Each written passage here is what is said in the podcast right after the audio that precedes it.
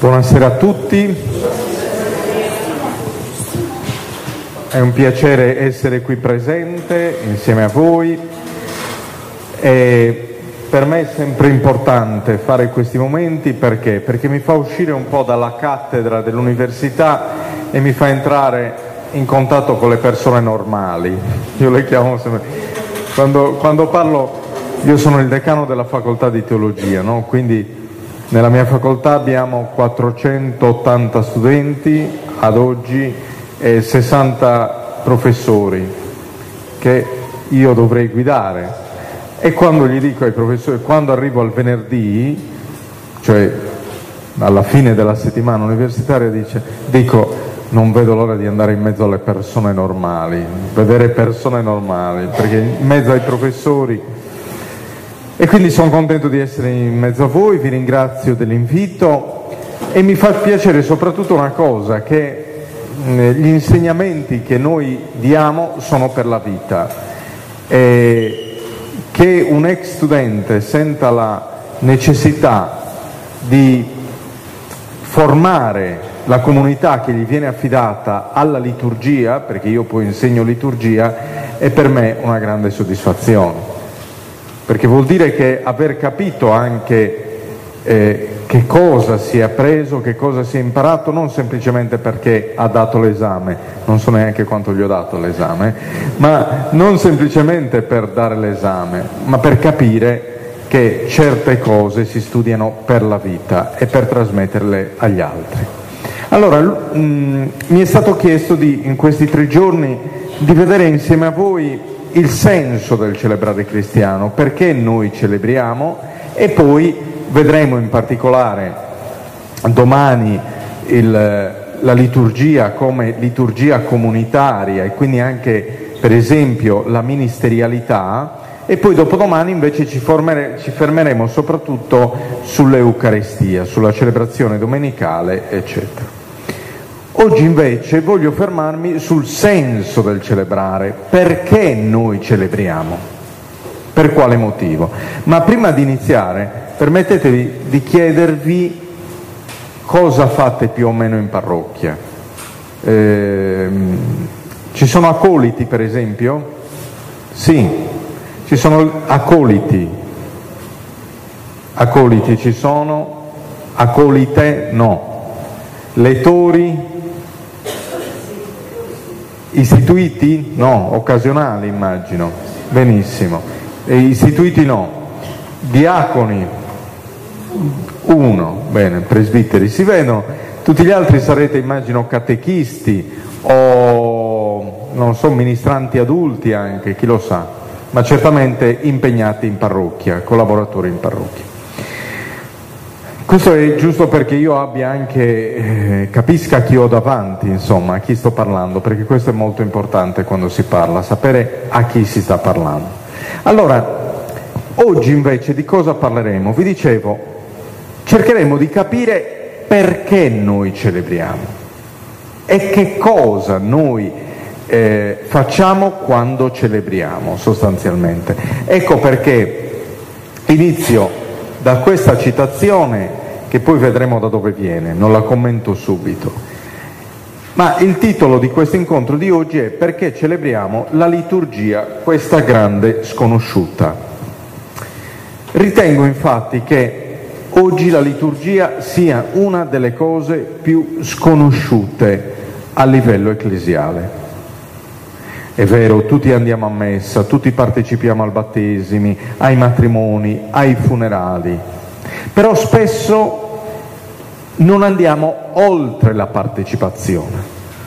Ed è difficile a volte comprendere anche ciò che facciamo quando siamo lì, stiamo celebrando. Compiamo dei gesti, diciamo delle parole, sì è vero, ma a volte è difficile comprenderne il senso profondo, per cui la liturgia rimane più o meno sconosciuta. Allora io vorrei assieme a voi oggi cercare di capire, di andare un po' più a fondo e di capire che cosa facciamo quando noi celebriamo. E parto da questa citazione, non so se la vedete bene, io adesso ve la leggo, ok? È una citazione di eh, Dom Lambert Baudouin. Chi era Lambert Baudouin? Lambert Baudouin era un monaco benedettino, monaco benedettino che vive tra il XIX e il XX secolo. Perché è importante Lambert Baudouin? Lambert Baudouin è importante perché è uno di quei personaggi che appartiene al movimento liturgico. Che cos'è il movimento liturgico? Il movimento liturgico, in due parole, eh, altrimenti qui, il movimento liturgico è quel gruppo di persone che a un certo punto si sono messe insieme per fare che cosa? perché si sono accorte che la liturgia innanzitutto non era più partecipata dal popolo, quindi non era più sentita come la preghiera del popolo, ma era sentita piuttosto come un qualcosa da fare. Io devo andare a messa, io devo celebrare, io devo, devo, piuttosto come un obbligo che come una ricerca di Dio in qualche modo, o meglio, una ricerca di Dio nei confronti dell'uomo. Per cui quest'uomo, Lambert Baudouin, con tanti altri monaci benedettini, con tanti altri preti, costituiscono questo movimento liturgico nel quale cercano di restituire la liturgia al popolo e di dire al popolo, voi non siete dei, degli spettatori muti, ma voi dovete partecipare attivamente alla liturgia. La liturgia non è semplicemente un qualcosa da guardare, come era anticamente, no? Qualcuno, non lo so, forse qualcuno che ha i capelli più bianchi dei miei, ricorderà il sacerdote che celebrava a spalle al popolo, verso oriente si direbbe in maniera più tecnica, ma se dico spalle al popolo ci capiamo tutti, se dico verso oriente ci capiamo in pochi, quindi se dico spalle al popolo è chiaro, no? Qual era l'immagine che si aveva? L'immagine di un popolo che guardava, come se fosse al cinema o al teatro. Lambert Baudouin dice, e eh no caspita, la liturgia non è qualcosa che io guardo, ma è una qualcosa alla quale io partecipo e con lui tanti altri, Odo Caser, Romano Guardini, eccetera, eccetera.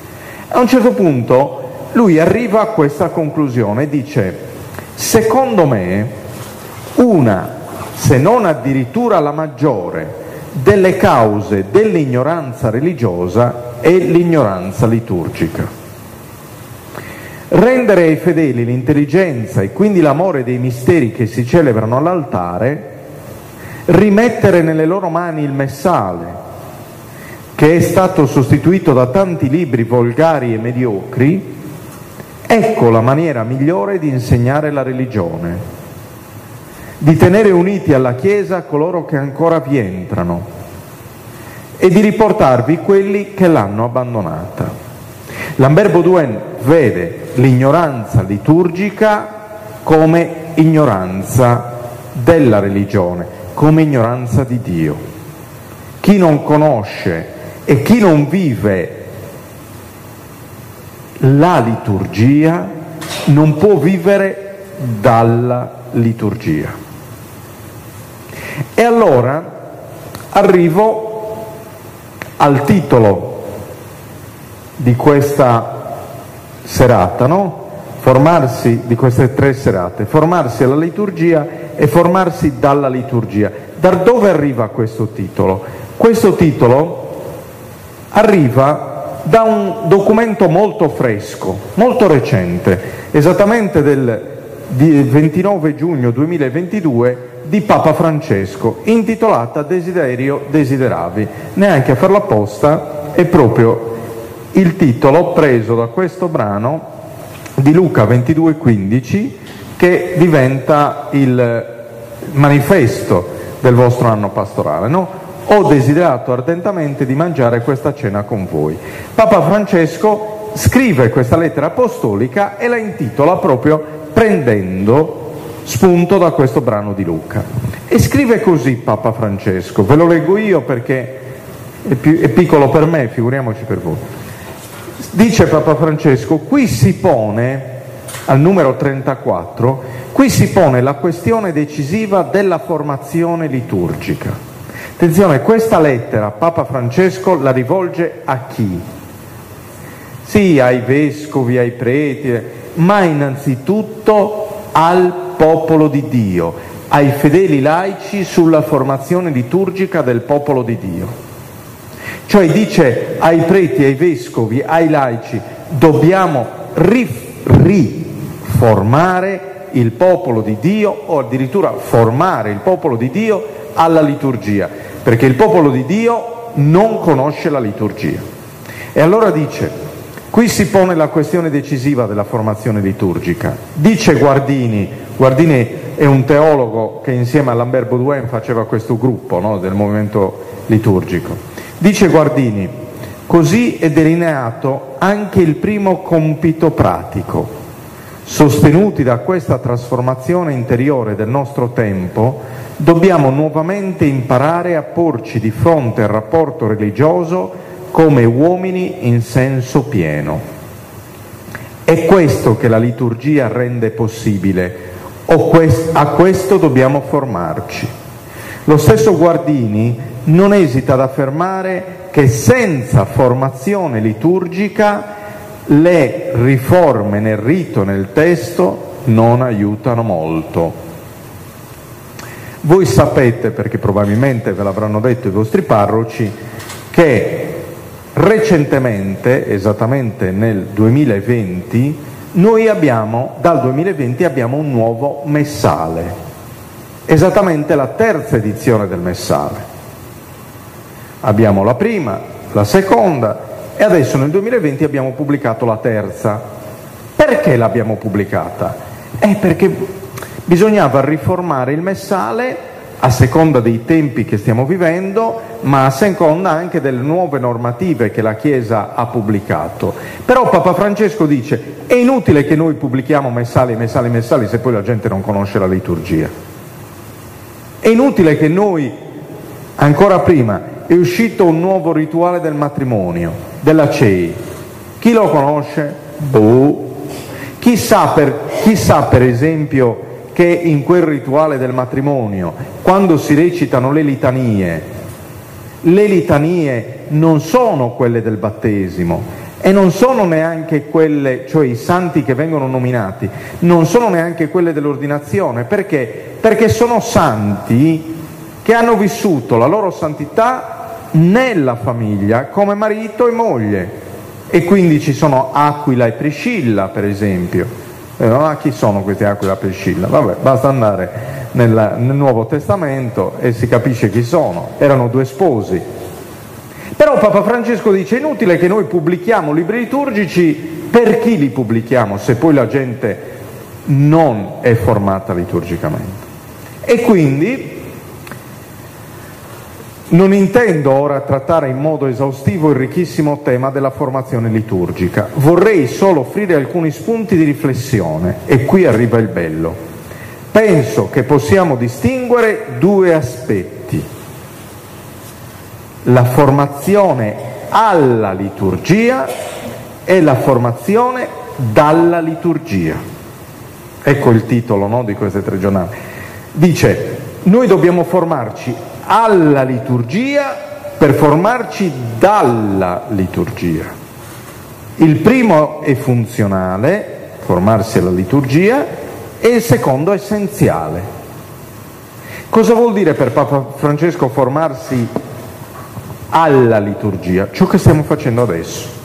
Cioè capire un po' meglio, anche con l'uso della ragione, dell'intelletto, il senso dei riti, il senso del celebrare perché solo capendo possiamo vivere la liturgia e arricchirci spiritualmente alla liturgia e far sì anche che quella liturgia possa diventare vita nella mia vita. Quindi conoscere la liturgia per vivere dalla liturgia. Ecco perché Lambert Baudouin poco fa ci diceva Forse bisogna restituire il messale in mano ai fedeli. Quanti di voi hanno preso in mano un messale e hanno mai pregato con un messale? Non vi dico di alzare le mani, ma posso immaginarmi. Perché? Perché non siamo stati abituati. Siamo stati più abituati, che è una cosa buonissima, fatela, a prendere la liturgia, la Bibbia e a fare la lezione divina e a pregare con la liturgia della parola, ma mai col messale o con i testi della messa, con i testi del rito del battesimo. Ma vi dirò una di più, molti sono qui catechisti, no? Se io dovessi chiedere al, catechista delle prime comunioni o delle cresime, come fai il catechismo tu? Come praticamente fa il catechismo? Probabilmente se lo chiedessi io nella mia parrocchia di origine mi direbbero riunisco i bambini, eh, stiamo insieme, poi prendiamo il catechismo della CEI, leggiamo una pagina, condividiamo, eccetera, eccetera. Li state preparando alla prima comunione. Bene. Eh, come li prepari alla cresima? Li riunisco insieme, parliamo, prendiamo il catechismo della CEI per, per, i ragazzi che si preparano alla confermazione e poi ne parliamo. Bene, ma quando lo prendi in mano il messale? Quando lo prendi in mano il rito della cresima? Perché tu lo stai preparando quei ragazzi non semplicemente a conoscere delle nozioni che come sapete se le dimenticano subito. Oggi a scuola non si imparano neanche più a memoria le, le poesie, no? Prima ce le facevano imparare a memoria, quindi è inutile stare lì. Dove dobbiamo giocare? Sull'esperienza, su fargli fare l'esperienza, quindi prendere in mano la celebrazione, se sono bambini di prima comunione, fargli conoscere la, la, celebrazione. Invece cosa accade? Accade che se io li sto preparando alla cresima, i bambini, L'ultimo giorno cosa faccio? Bambini mi raccomando non fatemi fare brutte figure col vescovo, eh? adesso andiamo e facciamo le prove in chiesa, mi raccomando dovete dire questo, appena il vescovo vi mette la mano in testa, la pace sia con te, devi rispondere e lì prendiamo il rituale.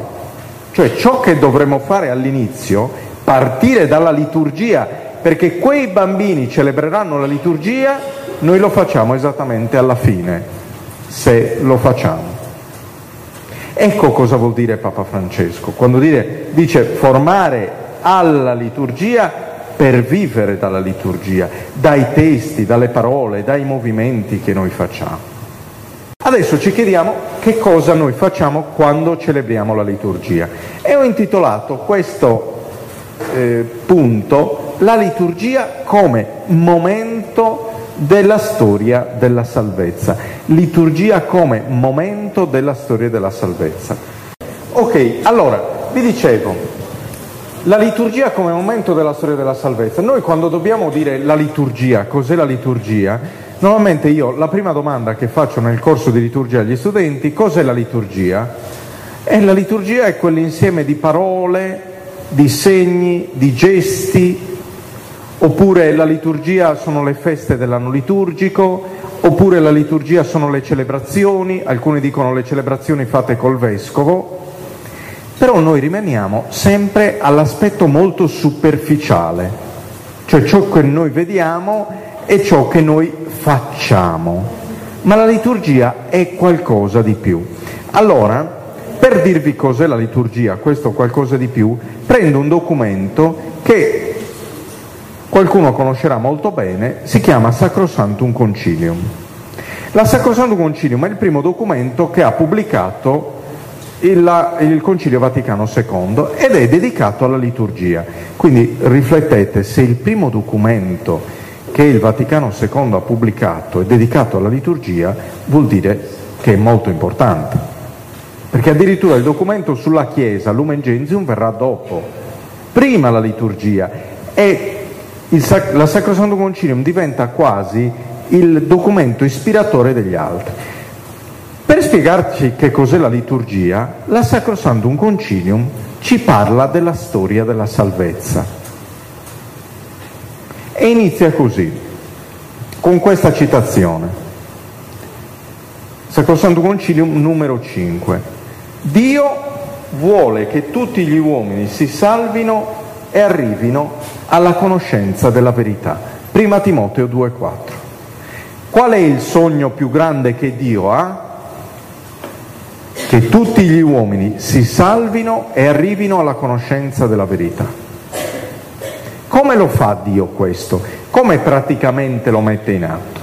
Allora ci dice, dopo aver a più riprese, in più modi, parlato un tempo ai padri per mezzo dei profeti, quando venne la pienezza dei tempi, mandò il suo figlio, verbo fatto carne, unto dallo Spirito Santo ad annunziare la buona novella ai poveri, a risanare i cuori affranti, medico di carne e di spirito, mediatore tra Dio e gli uomini. Vi ho detto, no? La liturgia è un momento della storia della salvezza. Come inizia la storia della salvezza? Se voi doveste fare un grafico, la storia della salvezza comincia con l'Antico Testamento, no? Dove è l'apice, il culmine della storia della salvezza? Nel Nuovo Testamento con Cristo. Il mistero pasquale di Cristo, la sua passione, morte e risurrezione, diventa, che, diventa per noi che cosa? Diventa l'apice della nostra salvezza, del nostro incontro con Dio. Ma attenzione, non tutto finisce là. A un certo punto ci dice, quindi, quando venne la pienezza dei tempi, mandò il suo figlio per questo motivo in Cristo avvenne la nostra perfetta riconciliazione con Dio, ormai placato, e ci fu data la pienezza del culto divino. Quest'opera della redenzione umana e della perfetta glorificazione di Dio, che è il suo preludio nelle mirabili gesta divine operate nel, nel popolo dell'Antico Testamento, è stata compiuta da Cristo Signore, principalmente per mezzo del mistero pasquale e della sua beata passione risurrezione dai morti e gloriosa ascensione, mistero col quale morendo ha distrutto la nostra morte e risorgendo ha restaurato la vita. In poche parole, Dio vuole, salvare, vuole che tutti gli uomini si salvino e arrivino alla conoscenza della verità.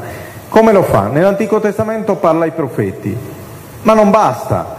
A un certo punto, nella pienezza del tempo, manda il suo figlio, morto e risorto per noi. Ok, e cosa c'entra però la liturgia con tutto questo?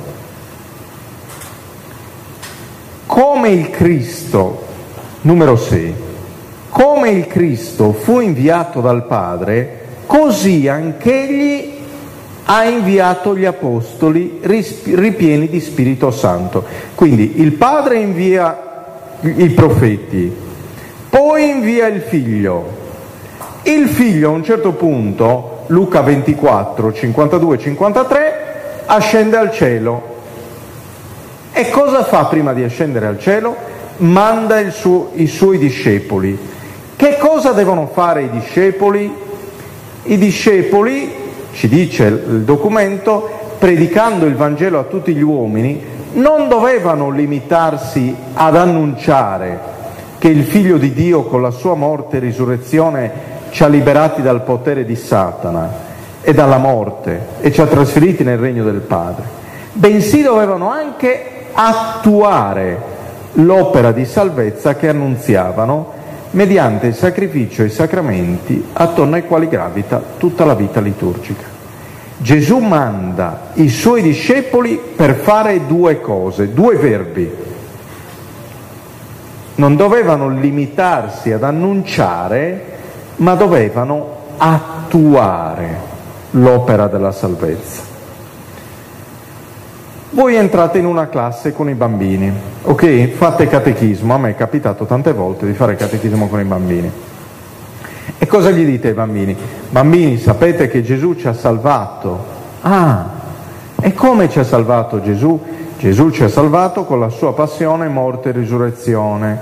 Il bambino, ah, ma quando Gesù ci ha salvato, e Gesù ci ha salvato duemila anni fa, e il bambino cosa dice? Io duemila anni fa non c'ero, quindi non sono salvato.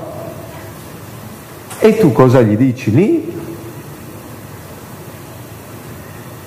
Gesù manda i discepoli non solo per annunciare, non basta dire ai bambini Gesù ci ha salvato, Occorre far sì che questa salvezza li raggiunga, perché altrimenti ci fermiamo solo alla catechesi, Perché la catechesi soltanto non funziona? Perché la catechesi è annuncio. La catechesi è come se io vi dicessi, non ce l'ho con la catechesi, eh, ma la catechesi va assieme alla liturgia, come la liturgia deve andare. È come se io vi, vi annunciassi, guarda, ti invito a cena, ti faccio una bellissima cena, beh, con tutti gli antipasti possibili, un primo, il secondo, e poi i dolci. Ah, e quando? E vediamo. E poi in realtà non ti invito. Spesso noi rischiamo di fare questo, no? di annunciare ma non di attuare. Dov'è l'attuazione? Nella liturgia. La liturgia diventa il momento nel quale le mie parole, cioè quello che ho detto ai bambini, guarda che Gesù ti ha salvato, succede realmente. È il momento nel quale la salvezza di Dio mi raggiunge. Attenzione, qui bisogna fare molta attenzione. Noi a volte confondiamo la liturgia come un piacere che facciamo a Dio. Quante volte sentiamo, a volte, quante volte sentiamo anche adulti o ragazzi, va, oggi accontento mamma e babbo, vado in chiesa, eh? O oggi mamma sarà contenta perché vado in chiesa, o a Natale vado in chiesa, va? come se fosse una concessione. La liturgia non è Dio che vado a cercare Dio, meno ancora io che accontento mamma e babbo, ma è Dio che cerca me. La liturgia per noi cristiani, contrariamente a tutte le altre religioni, è azione di Dio, non è azione del popolo. È innanzitutto Dio che agisce in me e io che restituisco in qualche modo a Dio la sua azione rendendogli gloria. Ma l'azione è innanzitutto di Dio, non è la mia. Ecco perché nella Bibbia ebraica Dio, per esempio, è chiamato con, in ebraico Hadoresh. Cosa vuol dire Hadoresh in ebraico? Vuol dire colui che cerca. Dio è il cercatore dell'uomo, non è il contrario. E se fate caso, questo è chiaro subito da appena aprite la Bibbia. Qual è la prima parola che trovate nella Bibbia? Adamo, dove sei? Non è Adamo che sta cercando Dio, Adamo si sta nascondendo, se la sta dando a gambe. Chi lo sta cercando è Dio. Adamo, dove sei? Quell'Adamo dove sei, cioè quel Hadoresh, cioè quel Dio che cerca l'uomo, oggi si realizza nella liturgia. La liturgia diventa l'oggi della salvezza. La storia della salvezza non è terminata con Cristo, con Cristo ha trovato il suo apice, ma continua oggi per noi attraverso la liturgia. La liturgia diventa il modo attraverso il quale Dio mi offre la sua salvezza. Dio mi raggiunge. Ecco allora perché Qui si dice chiaramente non basta, non dovevano limitarsi ad annunciare, ma dovevano anche attuare. E come attuano? Mediante il sacrificio e i sacramenti attorno ai quali gravita tutta la vita liturgica. Da allora, sentite cosa dice, da allora la Chiesa mai tralasciò di riunirsi in assemblea per celebrare il mistero pasquale. Da quando la Chiesa ha capito questo, non ha più smesso di celebrare. Perché ha capito che la liturgia diventa il canale attraverso il quale oggi preferenzialmente Dio mi raggiunge e quindi mai ha smesso di riunirsi per celebrare il mistero pasquale. Come lo celebra il mistero pasquale? Leggendo e celebrando leggendo in tutte le scritture ciò che lo riguardava, celebrando l'Eucarestia nella quale vengono resi presenti la vittoria e il trionfo della sua morte e rendendo grazie a Dio per il suo dono ineffabile nel Cristo Gesù, all'ode della sua gloria per virtù dello Spirito Santo. Questo mi aiuta anche a dirvi un'altra cosa. Noi celebriamo il mistero pasquale di Cristo, e torno su questa parolina mistero, eh, cele- leggendo e celebrando. ciò che facciamo, per esempio, ciò che facciamo in qualsiasi liturgia. Ogni liturgia prevede una parte di proclamazione della parola, ma anche una parte rituale sacramentale. Perché? Perché non basta annunciare, occorre anche attuare l'opera della salvezza. Però già, lo, già, la proclamazione, già la proclamazione della parola di Dio è celebrazione del mistero pasquale di Cristo. A un certo punto il Concilio Vaticano II ci ha detto una cosa importante. Guardate che la messa è formata da due parti, liturgia della parola e liturgia eucaristica, e le due parti sono connesse, non sono separate, ma sono connesse una con l'altra. Cosa succedeva quando io ero piccolo e andavo a volte nel paese di mio padre, no?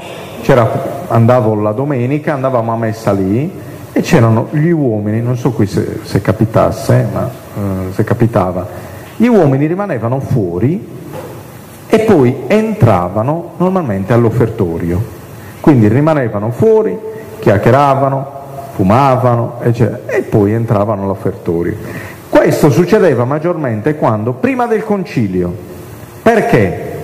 Perché il diritto canonico diceva il cristiano assolve al precetto, precetto domenicale, quando è presente dal momento dell'offertorio in poi. Si diceva addirittura dal momento in cui il sacerdote solleva il velo del calice. Sapete no, che prima si usava il velo del calice, no?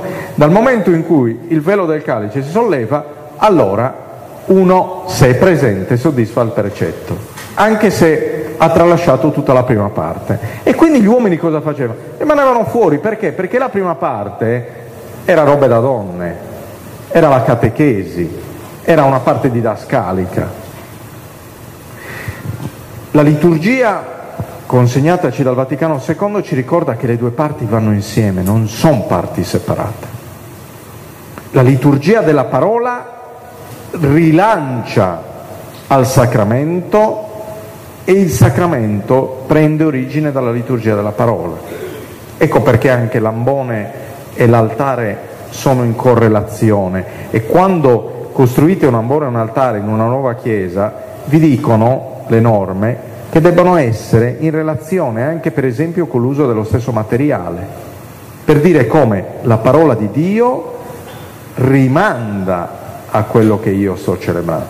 Alcune volte io mi alzo un po' la voce con i miei confratelli, alzo un po' la voce nel senso di farmi sentire. Perché? Perché non so se vi è mai capitato a voi, certamente non in questa parrocchia, quindi tu non devi temere, stai tranquillo, di entrare in chiesa e di trovare l'altare già tutto pronto.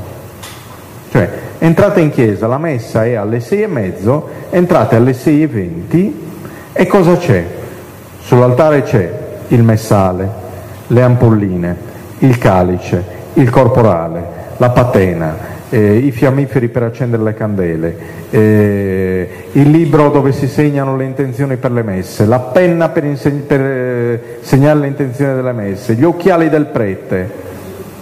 C'era un prete in Sardegna che metteva anche la domenica la radiolina perché c'è la partita del Cagliari, ma questa è un'altra, questa è un'altra faccenda. Ma quando tu entri e vedi l'altare già pronto, capisci che non c'è una profonda conoscenza della liturgia.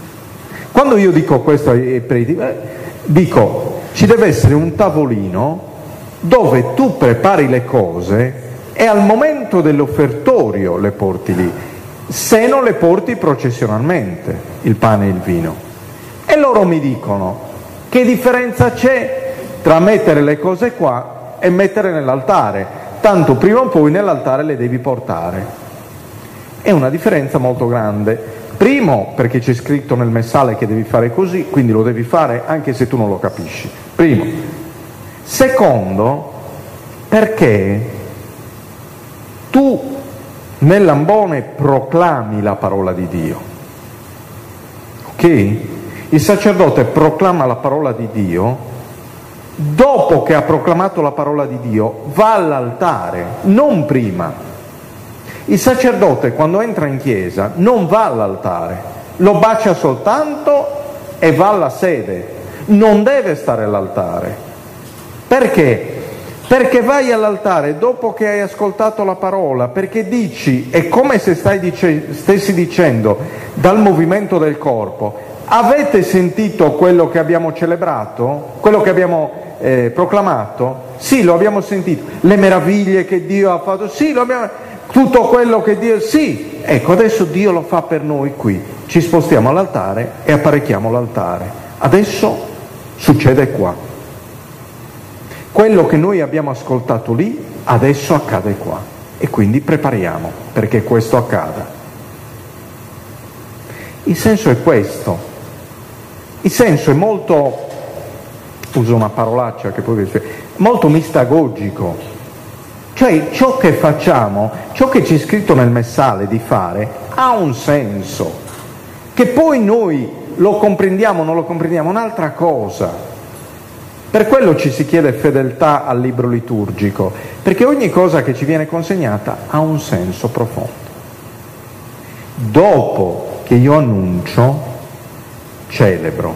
Per cui questi verbi, leggendo e celebrando, sono due verbi che si uniscono e sono uniti dalla liturgia e sono uniti anche ritualmente. Ed ecco allora, e arriviamo alla definizione che dà la Sacrosantum Concilium di liturgia, per realizzare un'opera così grande, qual è l'opera così grande? Dio vuole che tutti gli uomini siano salvi e arrivino alla conoscenza della verità. Per realizzare quest'opera così grande, Cristo è sempre presente nella sua Chiesa. Attenzione, ci dice, cosa ci sta dicendo? Per compiere un'opera così grande, Cristo è sempre presente nella sua Chiesa. E in modo speciale dove? Ve le ho segnate in verde. Nelle azioni liturgiche. È presente nel sacrificio della messa, sia nella persona del ministro, essendo egli stesso che offertosi una volta sulla croce offre ancora a se stesso tramite il mistero dei sacerdoti, sia soprattutto sotto le specie eucaristiche. È presente con la sua virtù nei sacramenti, al punto che quando uno battezza è Cristo stesso che battezza. È presente nella sua parola, già che è lui che parla quando nella Chiesa si legge la Sacra Scrittura. È presente infine quando la Chiesa prega e loda lui che ha promesso, dove sono due o tre riuniti nel mio nome, là sono io in mezzo a loro. Allora, vi sta dicendo, per compiere un'opera così grande, Cristo deve essere presente. Nella liturgia Cristo non è latitante, Cristo è presente e la liturgia è possibile perché Cristo è presente. Noi, i sacerdoti, non siamo sostituti di Gesù. Noi agiamo, si dice, in persona Cristi, cioè personificando Cristo. Ma Cristo è presente. E guardate dov'è presente Cristo? Nelle specie eucaristiche nel ministro, nella parola, nell'assemblea, specie eucaristiche, parola, ministro e assemblea. Adesso vi chiedo, quando viene il vescovo, perché oramai è un segno che si fa, ahimè, solo quando viene il vescovo, si usa l'incenso. Qui lo usate? Meno male, Deo grazie, sono contento. Quando lo usate l'incenso, cosa incensate? Incensate le specie eucaristiche, incensate la parola di Dio, incensate il ministro e incensate l'assemblea. Perché? Per dire che Cristo è presente lì. L'incensazione, mi fa ridere quando alcuni diaconi fanno, vanno a incensare il popolo di Dio, fanno così e il popolo di Dio fa così, tipo i cinesi no? che salutano. Eh. Non è un saluto, non è un saluto, l'incensare è riconoscere la presenza di Cristo nelle specie eucaristiche, nella parola, nell'assemblea, nel ministro. Ecco perché vengono incensate. E poi ci dice, per il compimento di quest'opera così grande, con la quale viene resa a Dio una gloria perfetta e gli uomini vengono santificati, Cristo associa sempre a sé la Chiesa. Quindi Cristo è presente ma associa sempre a sé la Chiesa. Quindi la liturgia è un'azione di Cristo e della Chiesa insieme. Quindi è Cristo che ci dona la liturgia nei sacramenti e la Chiesa che li amministra. Non è padrona dei sacramenti, ma li amministra in quanto dono di Dio. E quindi ci dice, giustamente perciò la liturgia è considerata come l'esercizio della funzione sacerdotale di Gesù Cristo. E qua arriviamo al culmine. Cioè, la liturgia cos'è? Esercizio della funzione sacerdotale di Cristo. Qual è la funzione sacerdotale di Cristo? Quella di salvarci. Come la esercita oggi Cristo? Con la liturgia. Ecco allora che c'è la storia della salvezza, Antico Testamento, Nuovo Testamento, l'oggi della Chiesa. La Chiesa oggi continua la storia della salvezza nella liturgia. Ed ecco quindi perché Papa Francesco a un certo punto ci dice che la liturgia, al numero 21 di quel documento che vi citavano, Desiderio e Desideravi, la liturgia è l'oggi della storia della salvezza. Dice Papa Francesco, la liturgia è il sacerdozio di Cristo a noi rivelato e donato nella sua Pasqua, reso oggi presente e attivo attraverso segni sensibili, acqua, olio, pane, vino, gesti, parole. Perché lo Spirito, immergendoci nel mistero pasquale, trasformi tutta la nostra vita trasformandoci sempre più a Cristo. Non so se conoscete, immagino di sì, la preghiera eucaristica prima o canone romano. Eh, la preghiera eucaristica prima è normalmente quella che quando il sacerdote inizia a pronunciarla, il, eh, l'assemblea inizia a guardare l'orologio, perché è quella più lunga. Mm? Quindi quando, quando la, il popolo di Dio sente Padre Clementissimo, Padre Clementissimo vuol dire che è il canone romano che è quello lunghissimo dove si nominano tutti i santi. Cornelio, Cipriano, Lorenzo, Crisogono, Agata, che c'era c'erano gli amici della parrocchia che mi dicevano ma perché fate il giro di tutte le acque minerali, San Benedetto, San Martino, eccetera. A un certo punto, in quella, in quella preghiera eucaristica c'è un passaggio che, che, che ci dice questo. Quando il sacerdote prende il calice, dice prese questo glorioso calice nelle sue mani sante e venerabili e alzando gli occhi al cielo, a te Padre suo onnipotente, rese grazie e lo diede. Ecco, noi questo ce lo beviamo come niente, cioè lo sentiamo, ah sì, bello, bello, ma non ci fermiamo mai a pensare, a prese questo, questo glorioso calice. Cosa vuol dire questo? Perché lui ce l'ha nelle mani allora, o ho lo stesso calice di Gesù, che Gesù ha usato, che non è possibile perché dovremmo averle tutte le parrocchie di tutto il mondo, o questo mi sta dicendo un'altra cosa. Questo, prese questo glorioso calice, mi sta dicendo la liturgia mi rende presente l'azione redentiva di Cristo. Cioè è come se la passione, morte e risurrezione stia accadendo adesso per me. Questo glorioso calice. Ecco perché la Sacro Santum Concilium, parlando dell'anno liturgico, a un certo punto dice, al numero 102, dice così, no? Ricordando, sta parlando dell'anno liturgico, Ricordando in tal modo i misteri della redenzione, l'anno liturgico nelle sue feste, nel Natale, nella Pasqua, nella, eh, nella Pentecoste, eccetera, ricordando in tal modo i misteri della redenzione, essa apre ai fedeli le ricchezze delle azioni salvifiche e dei meriti del suo Signore, le rende come presenti a tutti i tempi e permette ai fedeli di venirne a contatto e di essere ripieni della grazia e della salvezza. Giovanni Paolo II dice l'Eucarestia fa in modo che noi partecipiamo alla passione di Cristo come se vi fossimo presenti. Nell'Ecclesia d'Eucaristia, no? Papa, eh, Giovanni Paolo II, parlando dell'Eucaristia, dice è talmente grande l'evento che noi celebriamo nell'Eucaristia che è come se fossimo all'ultima cena con Gesù, perché resa presente quell'evento salvifico.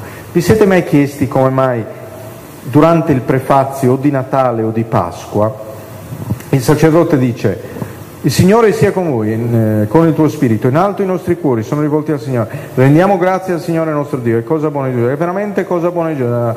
Oggi il Signore si è incarnato nel seno della Vergine Maria ed si è fatto uomo. Oggi si è mostrato...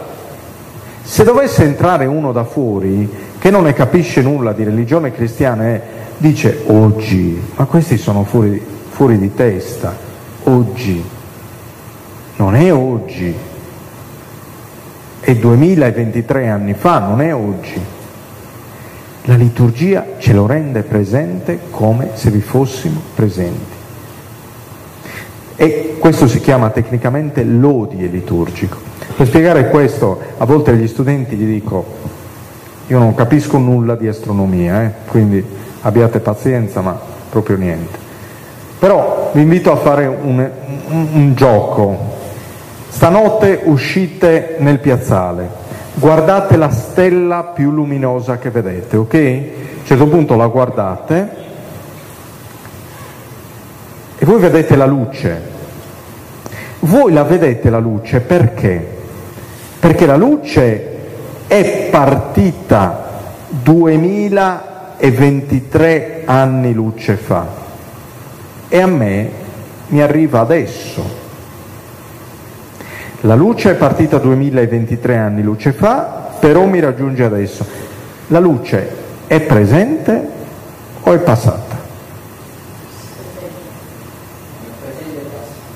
È presente e passata, perché è partita 2023 anni fa e a me mi raggiunge oggi. L'evento della redenzione di Cristo è partito 2000 anni fa, ma mi raggiunge oggi nell'evento sacramentale. Quindi capite come la liturgia non è semplicemente fare un segno o alzare le mani o abbassarle, la liturgia è qualcosa di molto più profondo, di molto più profondo. E allora vado a concludere perché è già tardi, ma soffermandomi su un aspetto che mi piace sottolineare. Ecco, Papa Francesco dice al numero 9 no? della Desiderio Desideravi, fin da subito la Chiesa è stata consapevole che non si trattava di una rappresentazione. La liturgia non è una rappresentazione. Per esempio l'Eucaristia non è una rappresentazione dell'ultima cena, quello si fa in teatro. Fosse pure sacra della cena del Signore non avrebbe avuto alcun senso e nessuno avrebbe potuto pensare di mettere in scena, tanto più sotto gli occhi di Maria, la madre del Signore, quel momento altissimo della vita del Maestro. Fin da subito la Chiesa ha compreso, illuminata dallo Spirito Santo, che ciò che era visibile di Gesù, ciò che i discepoli hanno potuto vedere, toccare in Gesù, ciò che si poteva vedere con gli occhi e toccare con le mani, le sue parole e i suoi gesti, la concretezza del Verbo incarnato, tutto di lui era passato nella celebrazione dei sacramenti. Cioè la liturgia diventa oggi il luogo nel quale facciamo esperienza di Dio, lo tocchiamo, non ne rappresentiamo l'ultima cena, ma partecipiamo all'ultima cena come se vi fossimo presenti. E termino con questo, questo riferimento. Vi ho detto poco fa noi nella liturgia celebriamo il mistero pasquale, giusto? Spesso noi non capiamo o non abbiamo ben presente cosa è questo mistero. Qui vi ho messo un taxi, no? E vi ho scritto qua, ritornare al mistero, da una liturgia misteriosa a una liturgia misterica. Mi ricordo una volta, io ho abitato per diversi anni, quando ero studente, studiavo liturgia a Sant'Anselmo, non so se conoscete il Pontificio Istituto Liturgico di Sant'Anselmo a Roma, ho abitato lì sia da studente che i primi anni, io ho iniziato a insegnare nel 2007, i primi anni di insegnamento con i monaci benedettini. Quando dovevo andare, Sant'Anselmo è sul, monte, sul Colle Aventino, quando dovevo andare a casa dovevo prendere l'aereo e prendevo normalmente il taxi che portava da Sant'Anselmo alla stazione Ostiense a Roma. Un giorno prendo un taxi, faceva molto freddo, quindi ero tutto bello tabarrato, bello coperto, avevo una sciarpa e salgo sul taxi. A un certo punto eh, noto che avevano cambiato i sensi di marcia della, delle vie. Siccome è una, una zona residenziale Sant'Anselmo, spesso cambiano, non so perché, sensi di marcia. Comunque, allora gli ho detto al, al tassista, ma detto, mi spieghi una cosa, ma perché ogni volta cambiano i sensi di marcia in questo, in questo colle? Questo sì, mi guarda dallo specchietto, ma lei li conosce i preti? Ho detto sì, qualcuno, perché non vedeva, no? Avevo lasciato. Lei riconosce i preti? Sì. E che è stato mai ammessa? Ho detto sì, sono stato ammessa. E che non ha mai sentito il prete quando fa l'omelia? Sì, ho sentito il prete. E quando il prete non sa cosa dire, non sa spiegare le cose, perché non le sa, dice è tutto un mistero. È tutto un mistero. Ho detto, e dunque è, è, tutto un mistero, qui cambiano segnali a destra e a sinistra, non si capisce nulla, è tutto un mistero. Che cos'è il mistero? Il mistero è non capire niente. Il mistero è qualcosa che non si può capire, non si deve capire ed è meglio non capire. Tant'è che prima si, si celebrava spalle al popolo, non si vedeva, non si capiva, a un certo punto però la gente si è un po' arrabbiata e dice noi vogliamo vedere qualcosa. Allora nel XII secolo nasce il gesto dell'elevazione dell'ostia, no? Fate questo in memoria di me. Perché? Perché anche se sono spalle al popolo, tu vedi almeno l'ostia e poi mi giro e te la faccio vedere. È lo stesso il calice. Però il senso che si aveva era di un non comprendere nulla e non bisogna capire nulla. Sapete che nel 2007 Papa Francesco ha pubblicato un documento col quale dava l'opportunità di celebrare secondo la forma antica, quindi spalle al popolo, in latino, eccetera. Il mio vescovo aveva deciso in quella eh, occasione di celebrare questa messa la domenica sera in una cappellania e quindi mi chiede di andare assieme al suo segretario, che era il professore di latino e greco, ad accompagnarlo e aiutarlo. Io sono andato e vabbè, eh, tantissima gente perché era la prima volta che si celebrava, celebriamo quella messa, finiamo la messa e a un certo punto viene un signore che avrà avuto 87-88 anni e fa, avete fatto un grande pasticcio.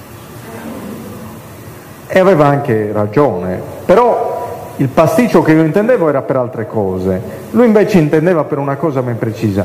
Ho detto, ma perché? Perché avete usato il microfono. Ho detto, cosa vuol dire? Dice, io ho sentito tutto quello che ha detto il prete, io non devo sentire nulla, perché prima non si sentiva nulla e non si doveva sentire nulla. E siccome era quella messa, il parroco aveva messo il microfono perché dice la gente deve sentire. No, non deve sentire. E lui si lamentava perché aveva sentito tutto e mi ha detto, si ricordi che la liturgia è mistero e io non devo essere interrotto nella recita del rosario dalle parole del prete. Cioè, mentre noi celebravamo, lui recitava il rosario, perché era così prima. Prima era così. Prima si faceva così. Ecco, quando noi parliamo di mistero pasquale è esattamente il contrario di questo. Quando diciamo mistero pasquale non è qualcosa che non si può capire o non si deve capire. Certo, Dio è trascendente e non lo capiremo mai in fondo, lo capiamo un pochino, ma la liturgia è fatta per avvicinare Dio, non per allontanarci da Dio o per nasconderci Dio. Tant'è vero che se voi andate a San Paolo, si è stancato anche San Paolo, se andate a San Paolo, vi dice che il mistero non è nascosto ma è rivelato. Vi dice San Paolo in Romani, annuncio Gesù Cristo secondo la rivelazione del mistero avvolto nel silenzio per secoli eterni, ma ora manifestato mediante le scritture dei profeti. O ancora in Colossesi, prima Colossesi 26-27, il mistero nascosto da secoli e da generazioni, ma ora manifestato ai suoi santi. A loro Dio, nel far conoscere la gloriosa ricchezza di questo mistero in mezzo alle genti, Cristo in voi speranza della gloria. E nello stesso tempo l'Apostolo chiede ai Colossesi di pregare perché Dio ci apra la porta della parola per annunciare il mistero di Cristo. Per questo mi trovo in prigione, affinché possa farlo conoscere parlandone come devo, altro che nasconderlo Dio. La liturgia serve per manifestarlo, per farlo sentire bene quando leggo la parola di Dio durante le letture, che non leggo per me ma leggo per l'assemblea, ci sono alcuni che leggono per se stessi, no? fanno le letture per se stessi dal, dal libro del profeta Sofonia. Eh, invece deve essere rivelato, San Paolo a un certo punto ci dice, scrivendo agli Efesini, penso che abbiate sentito parlare del ministero della grazia di Dio a me affidato a vostro favore. Per rivelazione mi è stato fatto conoscere il mistero di cui vi ho già scritto brevemente. Leggendo ciò che ho scritto potete rendervi conto della comprensione che io ho del mistero di ho del mistero di Cristo. Esso non è stato manifestato agli uomini delle precedenti generazioni, come ora è stato rivelato ai suoi santi apostoli e profeti per mezzo dello Spirito. Ecco cos'è la liturgia. La liturgia è Dio che mi raggiunge, che si manifesta e sono io, in qualche modo, che lo riconosco e gli rendo lode. Lo riconosco presente in mezzo a me, in mezzo a noi e riconosco le meraviglie che lui ha fatto. Questa è la liturgia fondamentalmente. Mi fermo qui.